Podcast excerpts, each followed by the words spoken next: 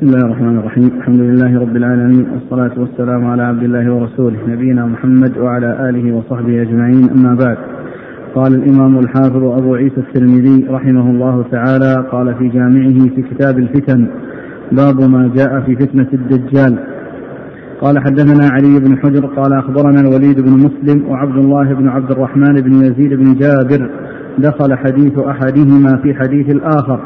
عن عبد الرحمن بن يزيد بن جابر عن يحيى بن جابر الطائي عن عبد الرحمن بن جبير عن أبيه جبير بن نصير عن النواس بن سمعان الكلابي رضي الله عنه أنه قال: ذكر رسول الله صلى الله عليه وعلى آله وسلم الدجال ذات غداه، فخفض فيه ورفع حتى ظنناه في طائفة النخل. قال: فانصرفنا من عند رسول الله صلى الله عليه وعلى آله وسلم ثم رجعنا إليه، فعرف ذلك فينا فقال: ما شأنكم؟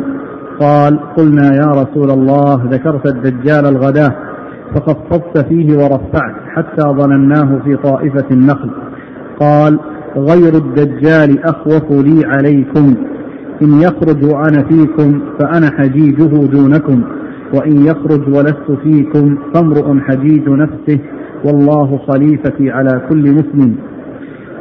إنه شاب قطط عينه طافئة شبيه بعبد العزى بن قطن، فمن رآه منكم فليقرأ فواتح سورة أصحاب الكهف.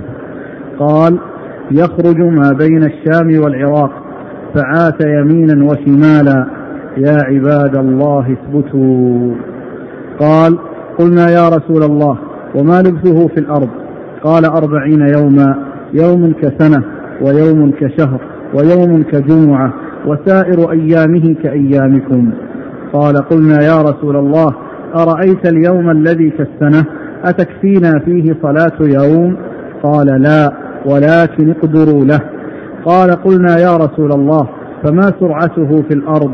قال: كالغيث استدبرته الريح، فيأتي القوم فيدعوهم فيكذبونه ويردون عليه قوله، فينصرف عنهم فتتبعه أموالهم ويصبحون ليس بأيديهم شيء. ثم يأتي القوم فيدعوهم فيستجيبون له ويصدقونه، فيأمر السماء أن تمطر فتمطر، ويأمر الأرض أن تنبت فتنبت، فتروح عليهم سارحتهم كأطول ما كانت ذرى، وأمده خواصر، وأدره ضروعا. قال: ثم يأتي الخربة فيقول لها: أخرجي كنوزك، فينصرف منها فيتبعه كعسيب النحل. ثم يدعو رجلا شابا ممتلئا شبابا فيضربه بالسيف فيقطعه جزلتين، ثم يدعوه فيقبل يتهلل وجهه يضحك. فبينما هو كذلك إذ هبط عيسى بن مريم عليه السلام بشرقي دمشق عند المنارة البيضاء بين مهرودتين، واضعا يديه على أجنحة ملكين، إذا طأطأ رأسه قطر، وإذا رفعه تحدر منه جمان كاللؤلؤ. قال: ولا يجد ريح نفسه يعني أحد إلا مات، وريح نفسه منتهى بصره. قال: فيطلبه حتى يدركه بباب لد فيقتله.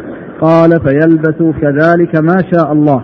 قال: ثم يوحي الله إليه أن حرز عبادي إلى الطور، فإني قد أنزلت عبادا لي لا يدان لأحد بقتالهم. قال: ويبعث الله يأجوج ومأجوج، وهم كما قال الله من كل حدب ينسلون. قال: فيمر أولهم ببحيرة الطبرية فيشرب ما فيها، ثم يمر بها آخرهم فيقول: لقد كان بهذه مرة ماء. ثم يسيرون حتى ينتهوا إلى جبل بيت مقدس فيقولون: لقد قتلنا من في الأرض، هلم فلنقتل من في السماء. فيرمون بنشابهم إلى السماء، فيرد الله عليهم نشابهم محمرا دما، ويحاصر عيسى بن مريم وأصحابه حتى يكون رأس الثور يومئذ خيرا لأحدهم من 100 دينار لأحدكم اليوم. قال: فيرغب عيسى بن مريم إلى الله وأصحابه. قال: فيرسل الله إليهم النغف في رقابهم، فيصبحون فرسا موتا كموت نفس واحدة. قال ويهبط عيسى وأصحابه فلا يجد موضع شبر إلا وقد ملأته زهمتهم ونتنهم ودماؤهم. قال فيرغب عيسى إلى الله وأصحابه. قال فيرسل الله عليهم طيرا كأعناق البخت. قال فتحملهم فتطرحهم بالمهبل ويستوقد المسلمون من قتيهم ونشابهم وجعابهم 7 سنين. قال ويرسل الله عليهم مطرا لا يكن منه بيت وبر ولا مدر. قال فيغسل الأرض فيتركها كالزلفة. قال ثم يقال للأرض أخرجي ثمرتك وردي بركتك، فيومئذ تأكل العصابة من الرمانة ويستظلون بقحفها ويبارك في الرسل، حتى إن الفئام من الناس ليكتفون باللقحة من الإبل، وإن القبيلة ليكتفون باللقحة من البقر، وإن الفخذ ليكتفون باللقحة من الغنم. فبينما هم كذلك إذ بعث الله ريحا فقبضت روح كل مؤمن، ويبقى سائر الناس يتهارجون كما تتهارج الحمر، فعليهم تقوم الساعة. قال أبو عيسى هذا حديث حسن صحيح غريب لا نعرفه إلا من حديث عبد الرحمن بن يزيد بن جابر. بسم الله الرحمن الرحيم، الحمد لله رب العالمين، وصلى الله وسلم وبارك على عبده ورسوله نبينا محمد وعلى آله وأصحابه أجمعين، أما بعد. يقول الإمام أبو عيسى الترمذي رحمه الله في جامع باب في فتنة الدجال، يعني ما يحصل منه معه من الأمور التي فيها فتنة الناس، وهي أمور خارقة للعادة تبهل الناس وتجعل بعض الناس يتبع الدجال ويصدق به لما يراه معه من الأمور الخارقة للعادة، حيث يكون معه جنة ونار ويأمر السماء أن تمطر والأرض تنبت، وتتبعه يعني الكنوز من الأرض كعسيب النحل. كل هذه من الفتن التي تكون، وكذلك ينتقل في البلدان يعني ولا يمنع إلا من مكة والمدينة، حيث تكون الملائكة تحرسهما ولا يدخل فيهما. فهذه أمور هي من فتنة الدجال التي أخبر الرسول صلى الله عليه وسلم أن الأنبياء حذروا أممهم فتنة الدجال، والرسول صلى الله عليه وسلم حذر أمته وبين أمره للناس بيانا لم يبينه نبي قبله صلى الله عليه وسلم. وقد أورد أبو عيسى رحمه الله هذا الحديث الطويل عن النواس بن سمعان رضي الله عنه، وقد روى هذا الحديث أيضا مسلم في صحيحه، وهو حديث يدل على أمور يعني من فتنة الدجال متعددة، يعني جاءت في أثناء هذا الحديث. ايش قال في أوله؟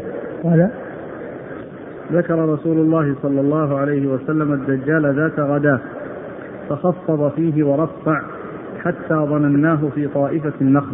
الرسول صلى الله عليه وسلم ذكر ذات غداة، يعني في صباح يعني يوم من الأيام، ذكر الدجال فخفض فيه ورفع حتى ظنوا أنه في طائفة النخل، يعني معناه أنه موجود وأنه قد خرج، فلما يعني بينه صلى الله عليه وسلم من أمره. فكان وقوله خفض ورفع يعني قيل في معناه أنه خفض من شأنه، وأنه يعني ما يأتي به من الأمور هذا هي تدل لا تدل هي في الحقيقة على علو شأنه، وعلى أنه هين، يعني مع هذه الأمور هو هين على الله عز وجل. ورفع من شأنه، ورفع يعني خفض ورفع يعني في بيان أحواله، وأنه يحصل منه يعني ما يحصل من الأمور الخطيرة. فبين صلى الله عليه وسلم يعني بين شأنه مخفضا مرفعا حتى ظن الصحابة أنه قد خرج وأنه بطائفة النخل وأنه موجود من قريب منهم. فانصرفنا من عند رسول الله صلى الله عليه وسلم ثم رجعنا إليه فعرف ذلك فينا فقال ما شأنكم. فلما لما رآهم متأثرين من هذا الذي سمعوه من النبي صلى الله عليه وسلم فيما يتعلق بالدجال، وأن ذلك ظهر على وجوههم التأثر وأنهم قد ظنوا أنه قد خرج فقال ما شأنكم يعني ما الذي حصل لكم حتى تغيرت وجوهكم وتأثرتم؟ قالوا إنك ذكرت الدجال الغداة فخصصت فيه ورصعت حتى ظنناه في طائفة النخل. نعم. قال غير الدجال أخوف لي عليكم. غير الدجال أخوف لي عليكم يعني أن هناك أمور تخشى عليهم من يعني تخشى عليهم وهي مثل فتنة في الدنيا فإن هذه يعني من أخوف ما خافه وكذلك يعني فتنة في النساء. وقد جاء عن النبي صلى الله عليه وسلم أنه يعني قال ما تركت بالي فتنة أضر على الرجال من النساء وقال يعني والفقر أخشى عليكم ولكن أخشى أن تبسط لكم الدنيا فتنافسوها كما تنافسوها فتهلككم كما أهلكتهم فإن هذا يعني فتن تعم الناس. وأما فتنة الدجال فإنها تخص الذين وجدوا في زمانه والذين كانوا موجودين في زمانه. وأما هذه الفتن فتنة المال فإنها وفتنة النساء تكون في مختلف العصور ومختلف الأزمان فيعني هذه فتن عامة. وأما تلك فإنها فتنة خاصة تكون في زمن معين وفي آخر الزمان وعندما تحصل تلك الأمور العظام التي تكون بين يدي الساعة والناس منهم من يفتن به ومنهم من يسلم من فتنته منهم من يتبعه ومنهم من لا يخرج إليه كما جاء في الحديث أن المدينة إذا نزل في أحد جوانبها ولا يستطيع الدخول إليها لكون الملائكة تحرسها جاء في الحديث أنها ترجف 3 رجفات فيخرج إليه كل كافر وكافرة وكل منافق ومنافق والباقين ما يخرجون يعني أولئك يتبعونه وهؤلاء سلمهم الله من دخوله عليهم وهم باقون ولا يخرجون إليه ولا يرغبون خروج إليه. وجاء أنه يخرج إليه شاب يعني أنه يخرج إليه شاب من المدينة وأنه يعني يقول له أتؤمن بي أو تصدق بي فيقول لا أنت الدجال الذي أخبرنا عنك الرسول صلى الله عليه وسلم فيقطعه قطعتين كما سيأتي بنفس الحديث ثم إنه يرده ويرجع يعني يأتي يتبسم ويضحك ويقول أنت الدجال الذي أخبرنا عنك الرسول ما زدت يعني إلا ثباتا ويقينا بتصديق ما أخبر به الرسول صلى الله عليه وسلم فيريد أن يقتله مرة أخرى فلا يستطيع يريد أن يقتله مرة أخرى فلا يستطيع. فإشكال إن يخرج وأنا فيكم فأنا حجيجه دونكم. قال إن يخرج وأنا فيكم فأنا حجيجه دونكم يعني أنا الذي أتولى يعني محاجته والكلام معه دونكم وإن يخرج وأنا لست فيكم فكل امرئ حجيج نفسه كل إنسان هو مسؤول عن نفسه.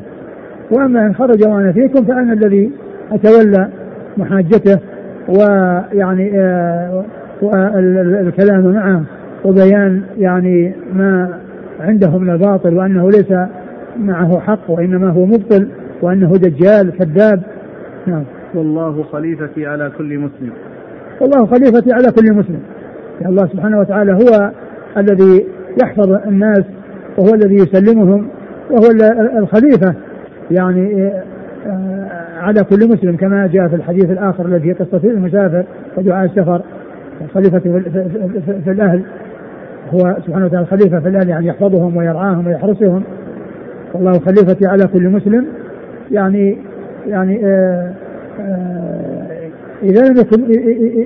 إذا خرج رسوله وهو ليس فيهم إذا خرج بعد رسوله صلى الله عليه وسلم. إنه شاب قطط. ثم ذكر شيئا من صفاته أنه شاب يعني قطط يعني معناه أنه متجعد الشعر. القطط هو المتجعد الشعر لأن فيه يعني من يكون شعره يعني مسترسل ومن شعره متجعد هذا اللي هو القطط. فشعره قطط يعني أنه متجعد ليس مسترسلا ليس شعره مسترسلا يعني ممتدا وإنما منكمش يعني متجعد يعني ليس ممتدا مسترسلا هذا هو صفة شعره. عينه طافئة. عينه طافئة يعني أنها يعني هي عورة يعني إحدى عينيه عوراء وقد نرى في الحديث أنه أعور وأنه يدعي الألوهية وهو أعور، والله عز وجل يعني ليس بأعور، ويعني مع كونه يدعي الألوهية والربوبية فيه ما يدل على كذبه، وهو أنه مشوه الخلقة، ولو كان عنده قدرة لأصلح نفسه وأذهب هذا الخلل الذي فيه وأصلح ما فيه من خلل، ولكنه كذاب دجال كما هو وصفه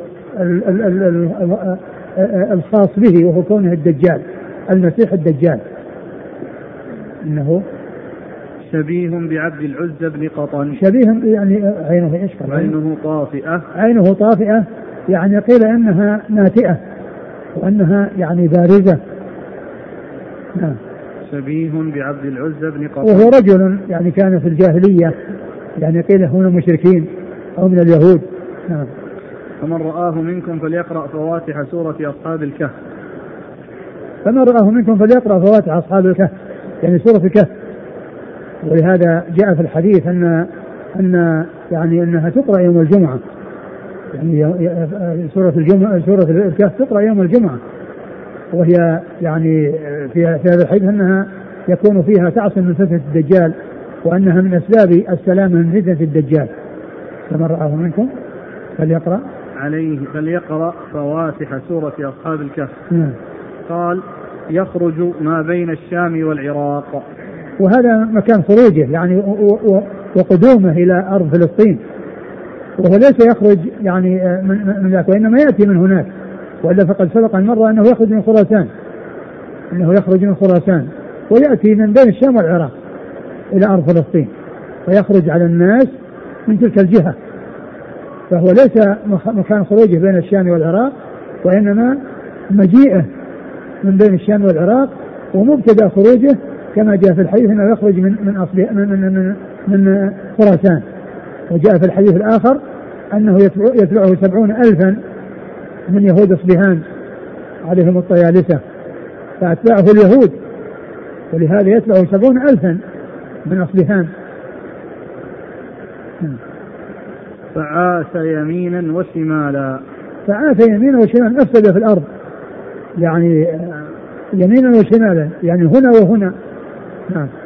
يا عباد الله اثبتوا، يا عباد الله اثبتوا، هذا كلام الرسول صلى الله عليه وسلم، يعني ان الناس يثبتون ولا يغترون بفتنة الدجال، ويعرفون حقيقته، وان ان ان ان الانسان يسلم منه اذا يعني سلمه الله عز وجل. ومن ذلك انه يعني اذا راه يقرا هذه الفواتح من سورة الكهف، والرسول امر الناس بالثبات وألا يستفزهم الدجال، وألا يضرهم ما معه من الأمور المذهلة والأمور التي هي خارقة في العادة، فإن هذه يعني فتنة عظيمة يبتلى بها كثير من الناس، فيقعون فريسة لهذه الأهوال التي تأتي معه، فيصدقونه ويتبعونه. قال قلنا يا رسول الله وما لبثه في الأرض؟ قال 40 يوما، يوم كسنة ويوم كشهر ويوم كجمعة وسائر أيامه كأيامكم. ولما كان يعني كان يعيث يمينا وشمالا وأنه يحصل منه الإفساد، سألوا عن مدة وقته في الأرض، يعني هل يعني إيش مقدار المدة التي يمكثها؟ فالرسول صلى الله عليه وسلم قال 40 يوما، يوم كسنة ويوم كشهر ويوم كجمعة يعني كأسبوع، فبقية أيامه كأيامكم، فبقية أيامه كأيامكم التي يعني اعتادوها، والتي هي زمانهم وأيامهم، يعني فمدة مكته بين صلى الله عليه وسلم أنه 40 يوما، يوم كسنة، يعني بحيث تكون الشمس تبقى هذه المدة الطويلة عند الناس، وكذلك يوم كشهر ويوم كجمعة، و 37 يوما التي هي بقية كالأيام المعتادة التي يعتادها الناس. قال قلنا يا رسول الله أرأيت اليوم الذي كالسنة أتكفينا فيه صلاة يوم؟ قال لا، ولكن اقدروا له، يعني هذا اليوم الذي مقداره سنة هل يكفيهم 5 صلوات؟ هل يكفيهم يعني صلاة يوم يعني في هذا اليوم الذي هو كسنة؟ فالنبي صلى الله عليه وسلم قال لا، اقدروا له، يعني يقدروا له يعني مقدار يعني ما تصلون الفجر ثم يعني تقدرون مقدار ما بينه وبين الظهر ثم تصلون الظهر ثم تقدرون ما بينه وبين العصر ثم تصلون العصر وهكذا. والشمس يعني يرونها ويشاهدونها، والشمس يرونها ويشاهدونها، وكذلك يعني يصلون المغرب ثم يصلون العشاء يعني في المدة التي على حسب ما يعرفونه وعلى حسب ما يعني ألفوه من اليوم المعتاد، ولا يجعلون صلاتهم في مدة سنة اليوم الذي كسنة أنه يصلون بس 5 صلوات فقط، بل يصلون والشمس موجودة ال5 صلوات مرات كثيرة بعدد الأيام التي هي مطابقة لأيامهم، يعني معناها السنة تصير 300 يعني 60 يوم إذا كانت الأشهر كاملة، أو 356 إذا كان يعني شهر ينقص شهر يكمل. الحاصل أنهم يعني هذه المدة الطويلة لليوم يقدرون ما بين كل صلاة ثم يصلون الصلاة اللي وراءها، وهكذا يكررون هذه الصلوات ال5 في هذا اليوم الطويل حتى يكون يعني يعني 360 يعني يوم و356 يوم، يعني ما يصلون 5 صلوات 356 مرة يعني على عدد الأيام التي قد اعتادوها، لأن اليوم هو كالسنة. ثم هذا الحديث يعني يستدل به على أن الأماكن التي لا تصل التي تكون الشمس عندها موجودة دائما أنهم يقدرون له، ويستدلون بحديث الدجال، وهذا من الأدلة التي يستدل بها على أن حديث الفتن فيها ما يستدل به على الأحكام. قد سئلت هذه يعني قبل يعني هذا أن حديث الفتن ما تدل على أحكام، وأن لا يسمى منها أحكام وإنما هي يتعلق بفتن، يعني هذا من الأدلة الدالة على أن هذا الحكم أنه يؤخذ من هذا الحديث. في البلاد التي تكون الشمس عندها مستمرة ويعني يقدرون كما جاء في حديث الدجال، يقدرون كما جاء في حديث الدجال، فهذا من جملة الأدلة التي يستدلون بها على ما يحصل في بعض البلاد التي الشمس تكون عندها استمرار، وأنها من حين يعني يعني ما تغيب عنهم الشمس يعني في بعض المناطق وبعض البلاد، فاستدل بحديث الدجال هذا وقصة الدجال وفتنة الدجال وما قال الرسول فيه قدره أنه يقدر عن الصلوات يعني من كذا إلى كذا. أيضا القول بأن حديث الدجال أحاديث الفتن ما يستأخذ منها أحكام هذا غير صحيح، هذا من جملة الأحكام التي أخذوها من حديث الدجال ومن حديث الفتن. وكذلك الحديث السابق مر بنا الذي يعني لا تقوم الساعة حتى يعني تظهر القينات والمعازف، لأن هذا أيضا يدل على تحريم القينات والمعازف، وهو من الأحاديث التي الأحكام التي تؤخذ من حديث الفتن.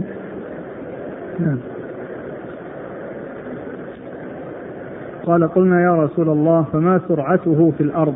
قال: كالغيث استدبرته الريح. وكونه يعني يتنقل بسرعة، يعني قالوا ما سرعته، سرعته يعني مثل 40 يوم كذا ويوم كذا ويوم كذا والبقية في أيامنا، فما سرعته في الأرض؟ قال: كالغيث استدبرته الريح، يعني أنه يسير بسرعة في الأرض ويأتي المدن ويدعوهم، فمنهم من يستجيب له ومنهم من ينكر يعني يمتنع منه ويرد عليه ويقول إنه الدجال. قال: فيأتي القوم فيدعوهم فيكذبونه ويردون عليه قوله فينصرف عنهم فتتبعه أموالهم ويصبحون ليس بأيديهم شيء. وهذا من أعظم فكرته، يأتي الناس فيدعوهم ويعني يردون قوله ولا يستجيبون له، ثم يذهب منهم وتتبعه أموالهم، يعني فتنة، ثم يبقون ليس بأيديهم شيء. الأمر يحتاج إلى صبر، يحتاج إلى يعني صبرا على هذه الفتنة وابتعاد عن الوقوع فيها، فيعني يحصل لهم هذا الشيء بإذن الله وبقدرة الله سبحانه وتعالى. ثم يأتي القوم فيدعوهم فيستجيبون له ويصدقونه، فيأمر السماء أن تمطر فتمطر، ويأمر الأرض أن تنبت فتنبت ثم يأتي أناس آخرين فيستجيبون له عكس أولئك، أولئك ردوه وبعدين أموالهم لحقته وبقوا بدون أموال، وهؤلاء صدقوه وآمنوا به واستسلموا وانقادوا لما يريده منهم واعتبروه ربا لهم، فيأمر السماء أن تمطر والأرض فتنبت، ويعني وفي ذلك الفتنة يعني لهم. نعم. فتروح عليهم سارحتهم كأطول ما كانت ذرا وأمد به خواصر وأدره ضروعا. يعني ومن مما يحصل من يعني الثمرة والفائدة في النبات الذي يكون في الأرض، حيث يأمر السماء فتمطر والأرض فتنبت، فسوارحهم تذهب ترعى ثم ترجع أطول ما يكون ذرة، يعني أسنمة، يعني الذروة هو السنام، يعني فتكون سمينة وأسنمتها مرتفعة وأمده خواصر، يعني معناها أنها ممتلئة البطون، يعني الخواصر هي التي بجنب الأضلاع، يعني إذا كانت الناقة جائعة يعني يصير فيها انخفاض يدخل هذا الذي بجنب خاصرة، وإذا كانت ممتلئة البطن يعني لم يكن هناك يعني ذلك الانخفاض، يعني معناه أنها قد شبعت، وأنها يعني الخواصر يعني ظهرت ما يكون فيه هبوط بسبب الجوع. نعم. وأدره ضروعا، وأدره ضروعا، يعني معناها أن الضروع يعني يكثر منها يعني خروج اللبن خروج الحليب. نعم. قال ثم يأتي الخربة فيقول لها أخرجي كنوزك، فينصرف منها فيتبعه كيعاسيب النحل. ثم يأتي الخربة، الأرض الأماكن التي فيها خربة والتي يكون فيها كنوز وقد يكون فيها أشياء مدفونة، فيعني يطلب منها أن تخرج ما فيها من الكنوز، فتخرج تظهر من من من الأرض، تتبعه كيعاسيب النحل، يعني كالنحل الذي يتبع يعني سيده الذي هو يعني متبوعه، يعني فيكون هو مثل يعصب النحل والنحل يتبعه، فتكون هذه الكنوز تتبع الدجال كما تتبع النحل اليعصوب الذي هو يعني سيدها ومقدمها والذي تتبعه، فتكون تلك الكنوز تخرج من الأرض وتتبعه كما تتبع النحل اليعسوب. ثم يدعو رجلا شابا ممتلئا شبابا فيضربه بالسيف فيقطعه جزلتين، ثم يدعوه فيقبل يتهلل وجهه يضحك.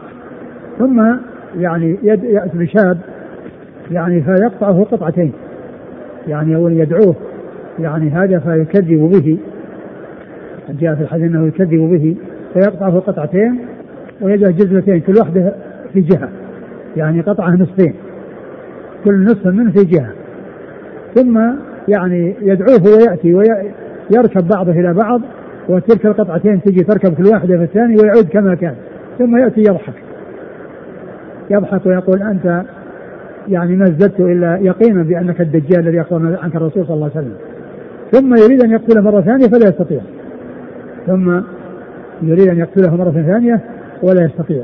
نعم. وهذا جاء أنه يخرج من المدينة، وأنه إذا كان عند المدينة فإنه يحصل منه هذا بهذا الشاب. نعم. فبينما هو كذلك إذ هبط عيسى بن مريم عليه السلام بشرقي دمشق عند المنارة البيضاء بين مهرودتين.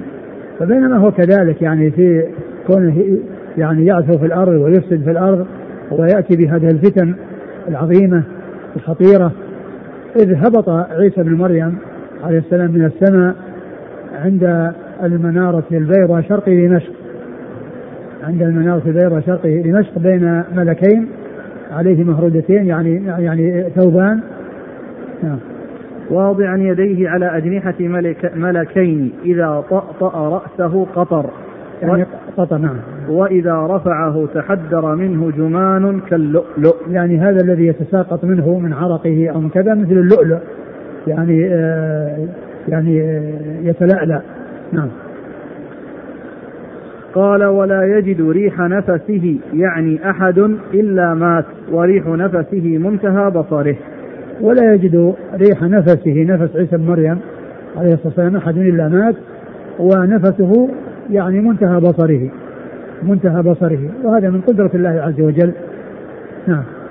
من المسلمين أو الكفار اللي يشم ريحة لا الكفار من المسلمين يعني كما هو معلوم هو بينهم.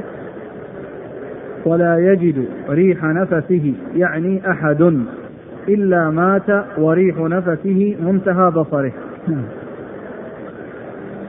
قال فيطلبه حتى يدركه بباب لد فيقتله يعني يطلب الدجال فيدركه بباب لد وهو مكان في فلسطين فيقتله ويرى الناس دمه بحربته ويكون مسيح الهداية يتولى قتل مسيح الضلالة هذا الدجال الذي يحصل منه هذه الخوارق وهذه الأمور التي يزعم أنه رب وأنه إله هذه نهايته يتولى مسيح الهداية عيسى بن مريم عليه الصلاة والسلام قتل مسيح الضلالة وينتهي بقتله إياه وهو الذي فعل هذه الأعاجيب وهذه الأمور العظيمة التي يعني أذهلت كثيرا من الناس. فيلبث كذلك ما شاء الله. قال ثم يوحي الله إليه أن حرز عبادي إلى الطور فإني قد أنزلت عبادا لي لا يدان لأحد بقتالهم ثم يمكث ما شاء الله يعني بعد ما يقتل الدجال فيوحي الله عز وجل أن حرز عبادي إلى الطور يعني يرقون فوق الجبل فإني قد يعني قد إيش أنزلت أحدا لا يدان لأحد بقتال يعني لا يدان لأحد بقتال منهم يأجوج ومأجوج يعني لا يستطيع أحد مقاومتهم نعم. أنزلت يعني معناه أنه يعني أخرجهم يعني ويأتون من كل حدب وصوب يعني ينزلون من كل حدب وصوب يعني مو بينزلون من السماء وإنما ينزلون من الجبال ومن الأماكن المرتفعة التي يمرون بها وهم من كل حدب ينزلون. قال ويبعث الله يأجوج ومأجوج وهم كما قال الله من كل حدب ينسلون. قال فيمر أولهم ببحيرة الطبرية فيشرب والإنزال كما هو معلوم يعني كل شيء بحسبه لأن إنزال المطر من السماء وإنزال الحديد من الجبال وإنزال بهيمة الأنعام من بطون الأنعام يعني كل هذه إنزالات وهؤلاء ينزالهم يعني أنهم يأتون من الأماكن المرتفعة التي ينزلون من علو إلى سفل فيها ينزلون من علو إلى سفل لأن الإنزال كل شيء بحسبه إنزال القرآن هو من الله تكلم به ونزل من الله عز وجل والمطر نزل من السحاب الذي بين السماء والأرض والحديد ينزل من الجبال التي فيها الحديد وأنزلنا الحديد فيه بأسنا يعني أنزله من الجبال وأنزله من السماء أنزل من الجبال التي فيها الحديد وأنزلكم من الأنعام 8 أزواج يعني لأن بهيمة الأنعام إذا ولدت ينزل ولدها من بطونها على الأرض فهو من علو لا سفل ونزول كل شيء بحسبه.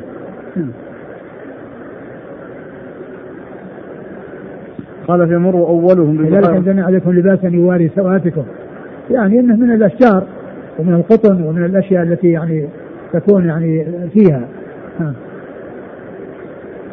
يقول يمر أولهم ببحيرة الطبرية فيشرب ما فيها ثم يمر بها آخرهم فيقولون لقد كان بهذه مرة ماء ويمرون ببحيرة الطبرية ويشربون ما فيها ويأتي آخرهم ويقول هذا كان به ماء كان فيه ماء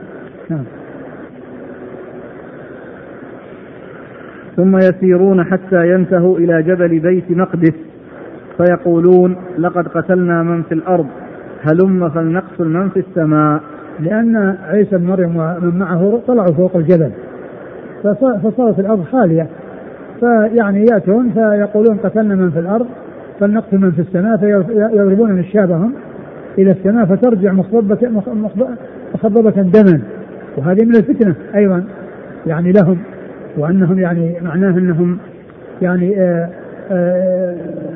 يعني كأنه قد حصل يعني ما يريدون، وأنهم قتلوا أحد يعني يكون النشاب يعني يطلع فيها دم. نعم. فيرمون بنشابهم إلى السماء فيرد الله عليهم نشابهم محمرا دما، ويحاصر عيسى بن مريم وأصحابه حتى يكون رأس الثور يومئذ خيرا لأحدهم من 100 دينار لأحدكم اليوم. يعني معناه أنهم يكونوا في هذا المكان العالي ويقل الطعام ويكون يعني قليلا ويكون يعني غاليا ونفيسا، حتى يكون رأس الثور يعني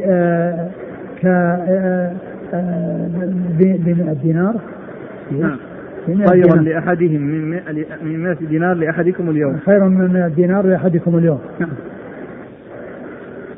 قال فيرغب، وإذا كان هذا الرأس فغيره من باب أولى أنه يكون أثمن وأغلى. نعم. فيرغب عيسى بن مريم إلى الله وأصحابه، يعني عيسى وأصحابه يرغبون إلى الله ويسأل الله عز وجل أن يخلصهم يعني منهم، من هؤلاء الذين هم يأجوج ومأجوج. نعم. فيرسل الله إليهم النغف في رقابهم فيصبحون فرسا موتى كموت نفس واحدة، يعني يرسل الله عليهم النغف يعني وهي دودا يكون في أعناقهم فيهلكون مرة واحدة كهلاك نفس واحدة. هذه الأمم الكثيرة يعني الله تعالى يهنيهم بلحظة من أولهم إلى آخرهم. نعم. قال ويهبط عيسى وأصحابه فلا يجد موضع شبر إلا وقد ملأته زهمتهم ونتنهم ودماؤهم، يعني لما دعا الله عز وجل هو أصحابه الذين معه أن يهلكهم الله أهلكهم يعني كهلاك نفس واحدة، ثم ذلك نزلوا وإذا ما هناك يعني مكان أي مكان يعني شبر من الأرض إلا وفيه نتنهم ويعني دماءهم. نعم. وزهمهم يعني وريحهم الخبيثة. نعم.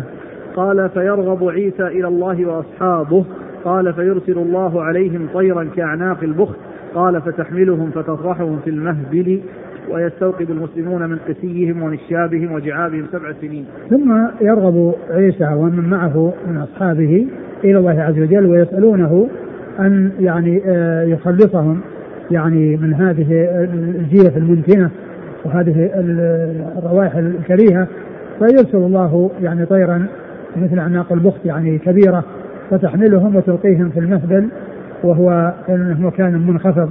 نعم.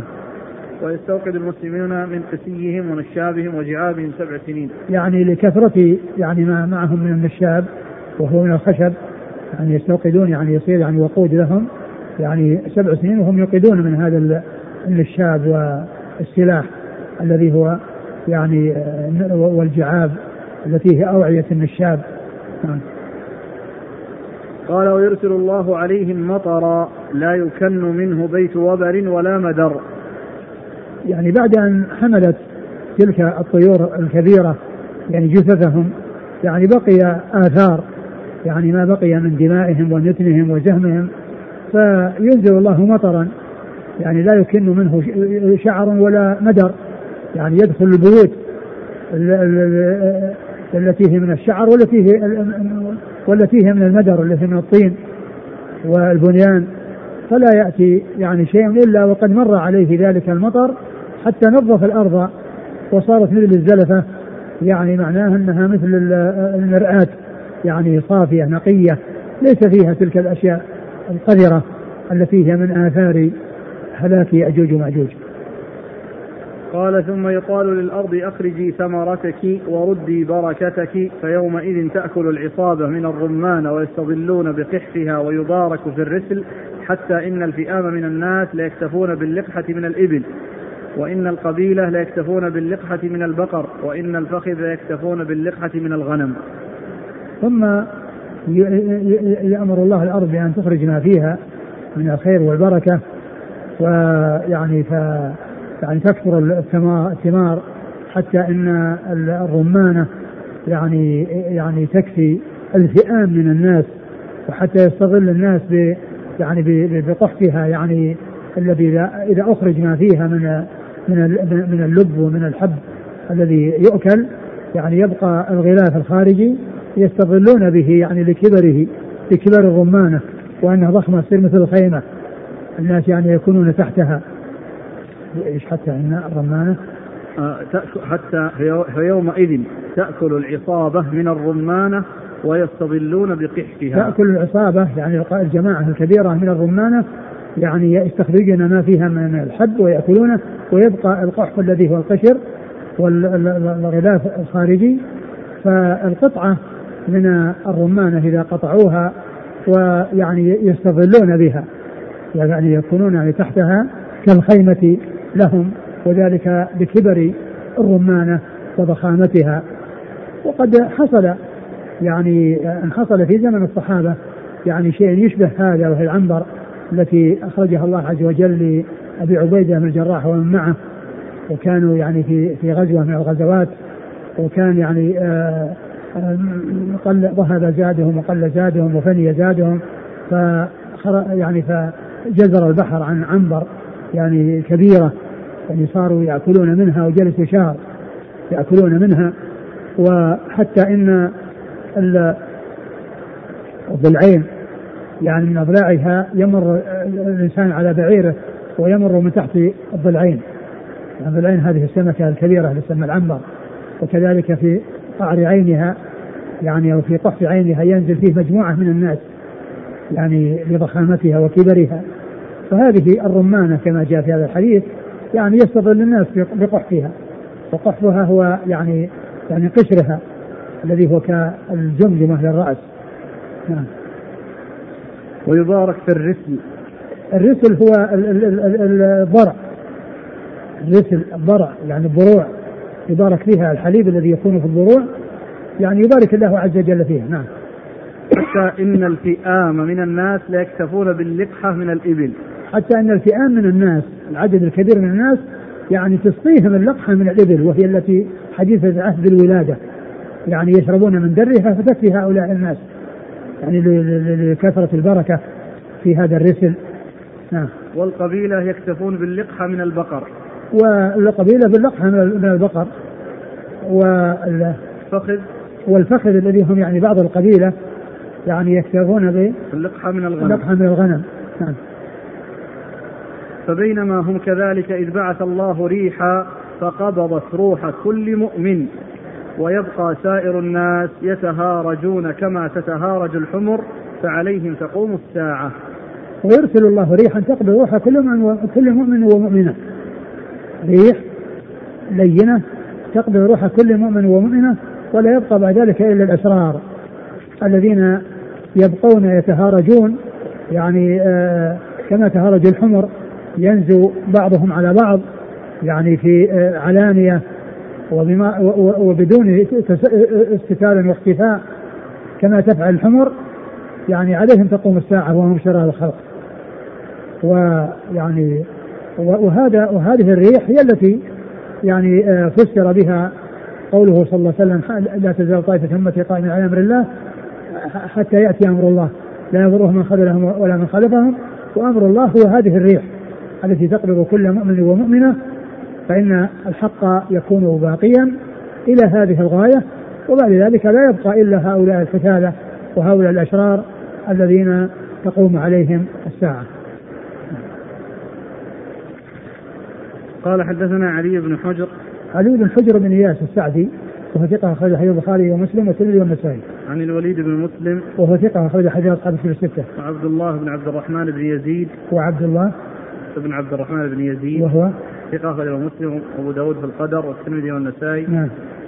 قال: دخل حديث أحدهما في حديث الآخر. يعني معناه أن كل واحد منهم يعني له لفظ، ويعني ولا يقال أن هذا اللفظ لكل واحد منهم، وإنما يعني هذا يعني من مجموعهم، وقد يكون من حديث هذا ما لا يكون من حديث هذا، هذا مثل ما قالوه في حديث الإفك، أنه يعني ذكر 4 أشخاص وعدد من الأشخاص الرواة قال دخل حديثه بعضهم في بعض, يعني معناه أن الحديث يعني ليس عنهم جميعا, ولكن الحديث عنهم عن يعني لا يخرج يعني أن يكون عن أي واحد منهم, يعني سواء كان عن 2 أو عن 1, لكن هؤلاء هو لا يخرج عنهم وهو من حديثهم, لكن ليس معنى ذلك أنهم اتفقوا على لفظه, فهذا ما دخل حديثه بعضهم في بعض, يعني معناه أنه ما ميز كلام هذا من كلام هذا.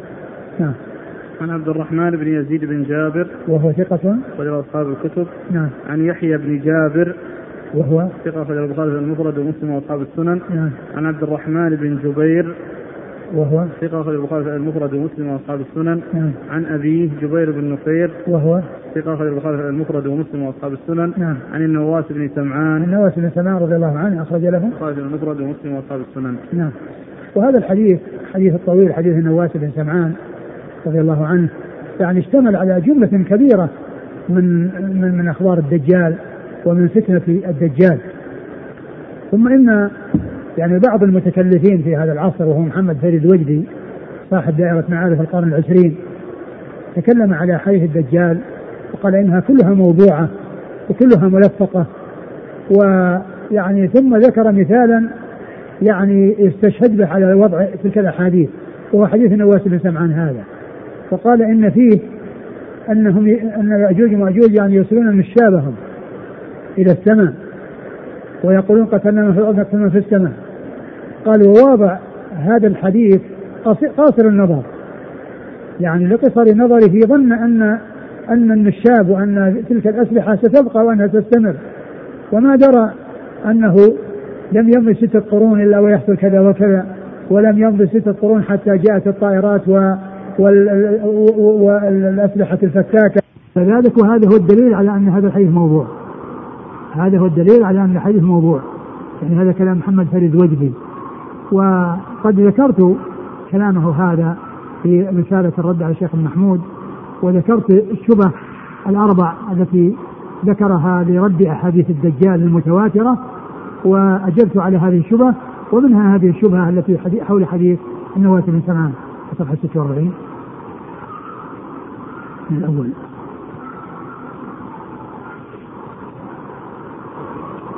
تقليده للكاتب محمد فريد وجدي في إنكار خروج المهدي ومناقشة مقلده فيما هو أخطر من ذلك, وهو زعمه أن كل ما ورد في المسيح الدجال موضوع ملفق. ابن محمود رحمه الله ذكر من جملة الذين يضعفوا حديث المهدي محمد فريد وجدي, وأنا ذكرت أن محمد فريد وجدي ما اقتصر على حديث المهدي بل حديث الدجال ونزول عيسى بن مريم كلها قال أنها موضوعة ملفقة, أنها يعني لا يصح منها شيء, كل كلام يعني خض أشوى بدون يعني بدون دليل وبدون, وإنما مجرد كون العقل عقله ما قبل هذه الأحاديث حكم عليها بأنها موضوعة ملفقة مطلوبة على رسول الله صلى الله عليه وسلم, ورجالها كلهم ثقات, كل الحديث المتفق عليها في الصحيحين وفي أحدهما هم رجال ثقات, وهذا الحديث الذي مر بنا كل رجال ثقات من أولهم إلى آخرهم.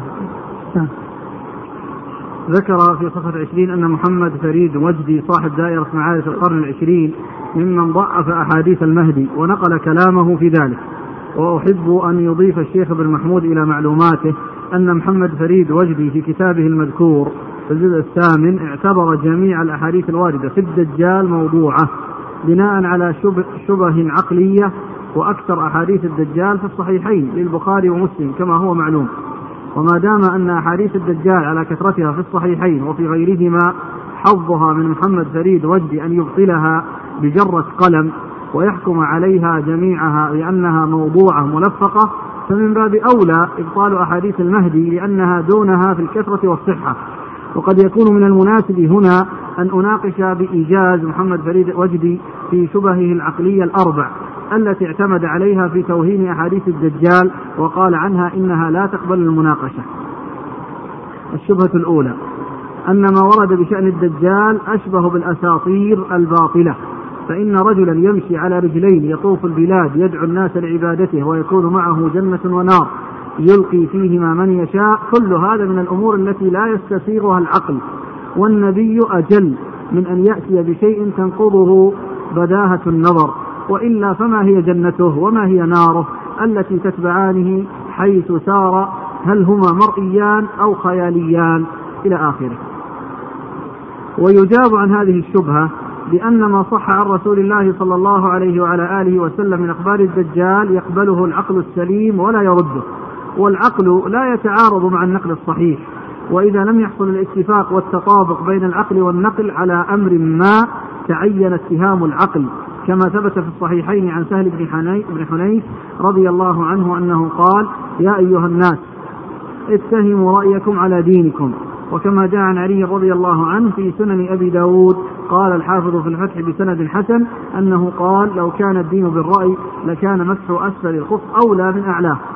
هذا من جهة، ومن جهة أخرى العقول تتفاوت، فقد يقبل هذا ما لا يقبله هذا، وحديث الدجال الثابتة صدق بها الصحابة الكرام رضي الله عنهم وقبلتها عقولهم، وكذا التابعون لهم بإحسان. فالعقول التي لم تقبل ما قبلوه قد أصيبت بمرض لا شفاء لها منه إلا بالاعتصام بما جاء في الكتاب والسنة والسير على ما درج عليه سلف الأمة. ومن جهة ثالثة، هذه الأمور التي يأتي بها الدجال هي من جملة فتنته التي هي أعظم فتنة في الحياة الدنيا، وهي تحصل منه بإذن الله ابتلاء وامتحانا للعباد في ذلك الزمان، وهي غير مستحيلة عقلا. أما كونها على خلاف ما هو معتاد ومألوف فنعم، ومن أجل هذا صارت فتنة. ومن عرف أن الله على كل شيء قدير، وأن الرسول صلى الله عليه وسلم وهو الصادق المصدوق الذي لا ينطق عن الهوى أخبر عن الدجال بهذه الأخبار التي منها طوافه البلاد ودخولها ما عدا مكة والمدينة، ومعه جنة ونار. أقول: من عرف كمال قدرة الله وإخبار المصطفى صلى الله عليه وسلم بهذه الأمور لم يتردد في التصديق بذلك، وأنه سيقع وفقا لما أخبر به صلى الله عليه وسلم.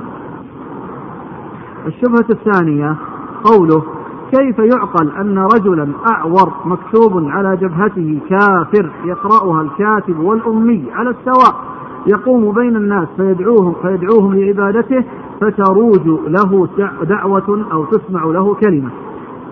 أي إنسان يبلغ به الانحطاط العقلي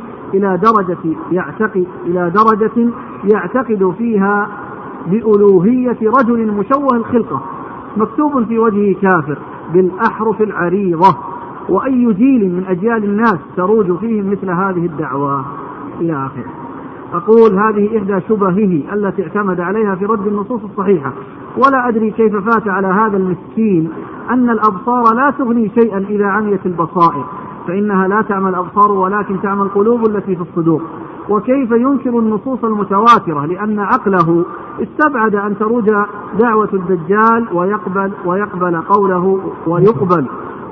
قوله وقد كتب على وجهه كافر يقرأها الكاتب والأمي، مع وجود المثال المحسوس فيما نشاهد ونعاين في هذا العصر الذي نعيش فيه بأكثر البلاد التي تنتمي إلى الإسلام لا تحكم بشريعة الإسلام، مع أن آيات القرآن ينادى بها بأعلى الأصوات، ومنها قول الله تعالى: ومن لم يحكم بما أنزل الله فأولئك هم الكافرون، ومن لم يحكم بما أنزل الله فأولئك هم الظالمون، ومن لم يحكم بما أنزل الله فأولئك هم الفاسقون، وقوله: فلا وربك لا يؤمنون حتى يحكموك فيما شجر بينهم ثم لا يجدوا في أنفسهم حرجا مما قضيت ويسلموا تسليما، وقوله: أفحكم الجاهلية يبغون ومن أحسن من الله حكما لقوم يوقنون، إلى غير ذلك من الآيات.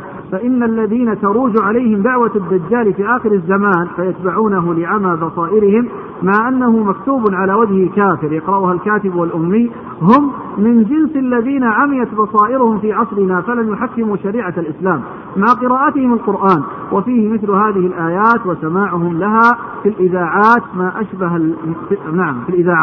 ما أشبه الليلة بالبارحة، والله المستعان. الشبهة الثالثة قوله: لماذا لم يذكر القرآن عن هذا المسيح الدجال شيئا مع خطورة أمره وعظم فتنته كما تدل عليه الأحاديث الموضوعة؟ فهل يعقل أن القرآن يذكر ظهور دابة الأرض ولا يذكر ظهور ذلك الدجال الذي معه جنة ونار يفتتن بها الناس؟ والجواب عن هذه الشبهة أن الله تعالى قال في كتابه العزيز: وما آتاكم الرسول فخذوه وما نهاكم عنه فانتهوا. وقال صلى الله عليه وسلم: ألا إني أوتيت القرآن ومثله معه، يعني السنة. والسنة والقرآن متلازمان لا يفترقان، ومن لم يؤمن بالسنة لم يؤمن بالقرآن، ومن زعم فصل السنة عن القرآن يقال له كما جاء عن بعض السلف: أين وجدت في القرآن أعداد الصلوات وأعداد ركعاتها وكيفيتها وغير ذلك مما لا يعرف توضيحه وبيانه إلا في السنة التي هي شقيقة القرآن والموضحة والمبينة له. ولم تعدم السنة منذ أزمان أعداء لها، ولم تعدم السنة منذ أزمان أعداء لها، هم في الحقيقة أعداء للقرآن يشككون فيها ويحاولون فصلها عن القرآن. وقد هيأ الله من العلماء من يذب عنها ويدحض شبه أعدائها، ومنهم الحافظ السيوطي رحمه الله، فقد ألف رسالة لطيفة سماها مفتاح الجنة في الاحتجاج بالسنة، افتتحها بعد حمد الله بقوله: اعلموا يرحمكم الله أن من العلم كهيئة الدواء، ومن الآراء كهيئة الخلاء، لا تذكر إلا عند داعية الضرورة. وإن مما فاح ريحه في هذا الزمان وكان دارسا بحمد الله منذ أزمان، وهو أن قائلا رافضيا زنديقا أكثر في كلامه أن السنة النبوية والأحاديث المروية زاده الله علوا وشرفا لا يحتج بها، وأن الحجة في القرآن خاصة، إلى أن قال: فاعلموا رحمكم الله أن من أنكر كون حديث النبي صلى الله عليه وسلم قولا كان أو فعلا بشرطه المعروف في الأصول حجة كفر وخرج عن دائرة الإسلام وحشر مع اليهود والنصارى.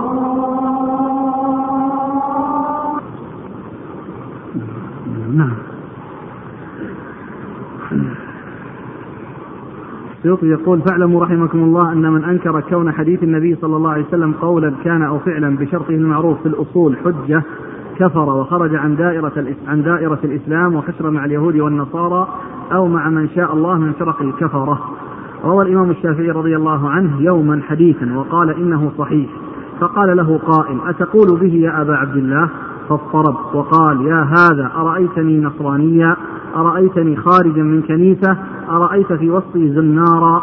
أروي حديثا عن رسول الله صلى الله عليه وسلم ولا أقول به؟ ورسالة السيوطي هذه رسالة عظيمة مفيدة.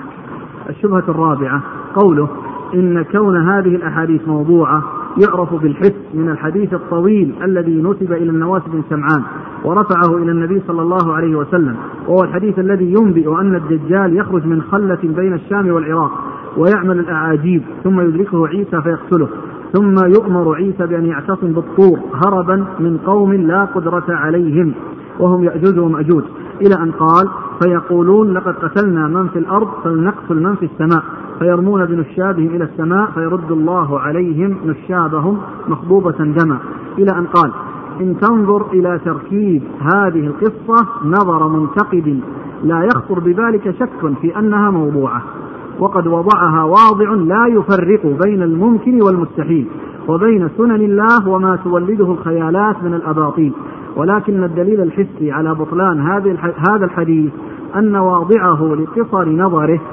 خيل له أن أسلحة الناس لن تزال القسي والسهام والنشاب والجعاب حتى تقوم الساعة، ولم يدرك أنه لن يمر على وضع هذا الحديث نحو 7 قرون حتى يوجد البارود والبندق، ولم تمر 6 قرون أخرى حتى لم يكن للقوس والنشاب ذكر، وقام مقامه مدافع الماكسيم وقنابل اليد والشرنبيل والأدخنة السامة والغازات الملتهبة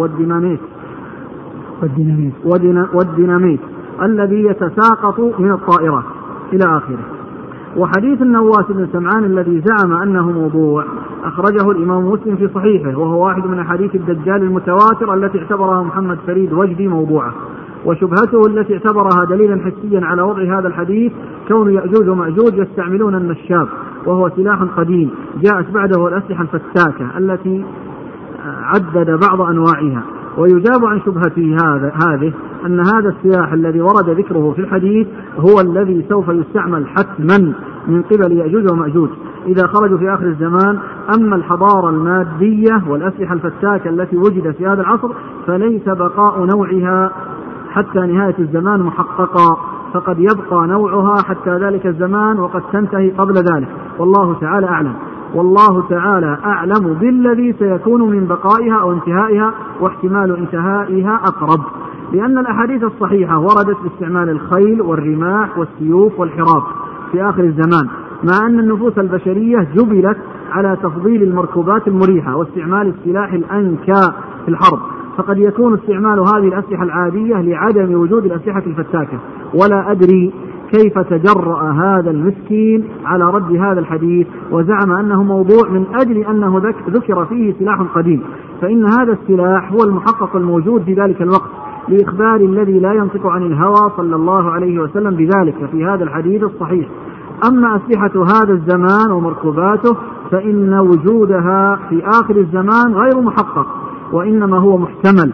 ومن قرائن احتمال عدم بقائها ما نسمعه في الإذاعات من الذعر والتخوف من نفاذ النفط وتنافس الدول الصناعية في البحث عن مصادر لما أسموه بالطاقة ليحرك بها الحديد بدلا من البترول، حتى لا تكون هذه الحضارة المادية ركاما من الحديث البارد.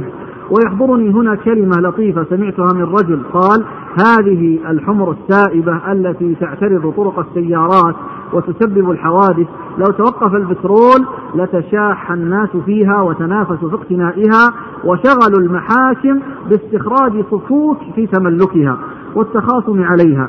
وقد يقول قائلهم: إنني قد ورثت هذا عن أبي عن جدي. ومعذرة للقارئ في هذا الاستخراج الذي لا يخلو من فائدة إن شاء الله في مناقشة محمد فريد وجدي في شبهه الواهية التي اعتمد عليها في إنكار حديث الدجال وزعمه أنها موضوعة، ومثل هذه الشبه التي أودعها في كتابه دارة معارف القرن العشرين هي في الحقيقة من جاهلية القرن العشرين. والله تعالى أعلم، وصلى الله وسلم وبارك على رسولنا محمد وعلى آله وصحبه أجمعين. جزاكم الله خيرا، بارك الله فيكم ووفقكم الله الحق وألهمكم الصواب، نفعنا الله ما قلتم وغفر الله لنا ولكم والمسلمين أجمعين. يقول السائل في مسألة تقرير الصلاة في اليوم كأنه سنة، كذلك يقال في رمضان، كذلك الحكم في تقدير صيام شهر رمضان. كذلك يقول: ذكر شيخ الإسلام لم يأتي في لغة العرب أن لفظ اليد مثناه بمعنى القوة، مع أن في هذا الحديث جاءت لفظة يدان بمعنى القوة. وين ذكر هذا الشيخ؟ بدون إحانة ما أدري، لكن الحديث هذا فيه يعني لا يدان، يعني معلوم أن العمل باليدين والتصرف باليدين، ولهذا يأتي ذكر اليدين على اعتبار أنها يعني هي التي يكون فيها الدفع وفيها الرفع وفيها التصرف، ولهذا يعني يضاف الأعمال الأيدي بما كسبت أيديهم بما كسبت يداه، يعني لأنها لأن العمل فيها، وإن كان الشيء من اليدين وغير اليدين مثل المشي على الرجلين يعني لبعض الأشياء، لكن لما كان التحصيل والكسب يضاف إلى اليدين فيعني جاء ذكرهم. كذلك أسئلة في متى واليد يعني تأتي معها القوة، وسابناها بأيد يعني بقوة، يعني الأيدي إنه أواب يعني داود يعني بالقوة. نعم. في ذكر حديث النواس بن سمعان لم يأتي ذكر المهدي، الأخوة يقولون يعني أين يكون موقعه من هذه الأحداث التي ذكرت في حديث النواس؟